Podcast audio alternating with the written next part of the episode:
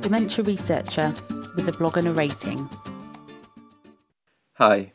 In this post, I bring forward debate in the area of evaluating complex interventions, traditional linear outcome orientated methods of evaluation rooted in positivistic assumptions, such as many standalone RCTs, while providing high levels of rigour, fail to capture emergent outcomes which are the hallmark of complex programs. However, the popular opinion that RCTs are the gold standard is quickly being redressed, especially for the evaluation of social programs and even policy change. Traditional techniques have their merits and are a defensible choice, but not the best. There is no universally applied definition for evaluation, and characterizations usually depend on the approach taken, and there are many different evaluation approaches available. Evaluation covers a broad remit, including relevance, accessibility, comprehensiveness, integration, effectiveness, impact, cost, efficiency, sustainability. Trying to distinguish the best evaluation approach is not straightforward, and I would argue not worth pursuing.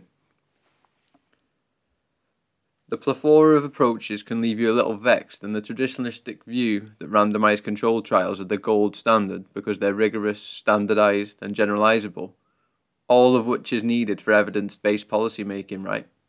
Make you feel a little pushed into an area that doesn't really align with the way you see the world or what's needed to improve theory and practice.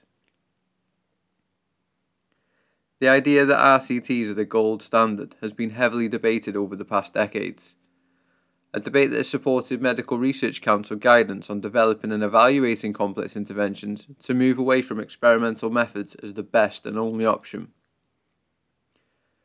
Most recent MRC guidance, now a framework, published 2021, highlights the need to maximise the efficiency, use, and impact of research, and the usefulness of alternative approaches that reflect recent practical and theoretical developments, for instance, program theory, systems thinking, and natural experiment. Two alternative arguments have developed, and I feel both can be reduced to an intervention complexity judgment. The complexity lens applied to the intervention, or system, will naturally lead you into a certain philosophical ways of thinking and doing. There are two established meanings which posit complexity as one, belonging to the intervention, and two, belonging to the system. I found understanding how these lenses locate complexity an effective way to discern their differences and similarities, and how this measures up with the research problem, context, and importantly, my value base as I attempt to use pragmatic evaluation approach for a complex system, the Worcestershire Meeting Centre Support Programme.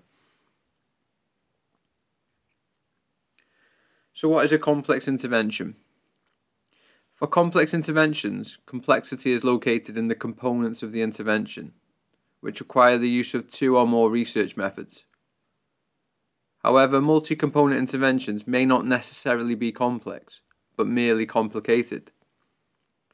Pharmacological interventions tend to exemplify complicated or simple interventions, which are definable and have few components that are well known, presenting less challenges for the researcher. Contrary, the Medical Research Council define complex interventions by the number of groups and levels of the organisation, which are the target group for interventions, the number and severity of behaviours shown by intervention providers or recipients, the number and variety of variables in the intervention, and the degree of flexibility in the permitted in- intervention. These attributes suggest multifaceted causal pathways that many believe to be more answerable to pragmatic approaches that capture highly desired mechanisms for change in complex programs. However, this lens take, tends to be driven by the desire to standardize interventions across different settings to consistently provide as close to the same intervention as possible. Consequently, traditional techniques such as RCTs are a defensible choice, but not the best. So, what's a complex system? Complex systems theory attributes complexity to emergence, feedback, adaptation, and self organization. In this context, interventions are viewed as events within systems that aim to disrupt systems functioning through shifting relationships and resources and displacing deep rooted practices. Complex and emergent causal pathways present considerable challenges for determining most appropriate outcomes and how best to capture and measure emergent changes, which is particularly problematic for economic evaluation, where future values, costs, and benefits are hard to monitor. Traditional linear outcome orientated methods of evaluation, rooted in positivistic assumptions, while providing high levels of rigour, fail to capture emergent outcomes, which are the hallmark of complex programs. The new Medical Research Council framework focuses on going beyond providing the intervention or system works, in other words, delivering its intended outcomes, to asking questions about how and under what conditions interventions cause intended and unintended change. Collective and deliberative methods of evaluation are needed.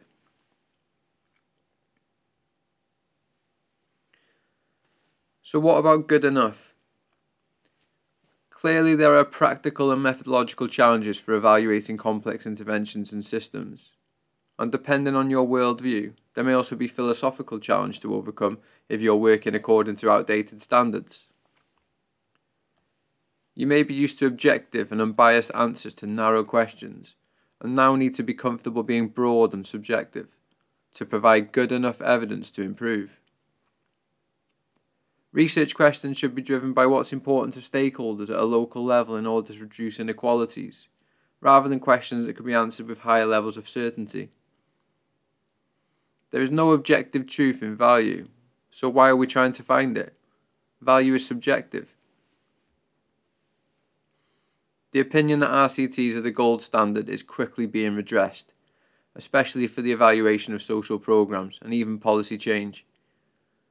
Just as the gold standard began to lose its popular status as the best way to run a monetary system in the 30s, the field of evaluation presents a similar shift, what I would describe as widening the goalpost, where good enough becomes the new standard.